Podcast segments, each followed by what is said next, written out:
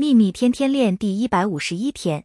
你是一个散发频率的电磁存在体只有那些和你发出同样频率的事物才会出现在你的经验里。你一天当中碰到的每个人事物都在告诉你你是处于什么样的频率。如果你这一天过得不太好就停下来并刻意改变你的频率。假如你这一天过得很顺利就继续做你正在做的事。愿喜悦与你同在。朗达拜恩。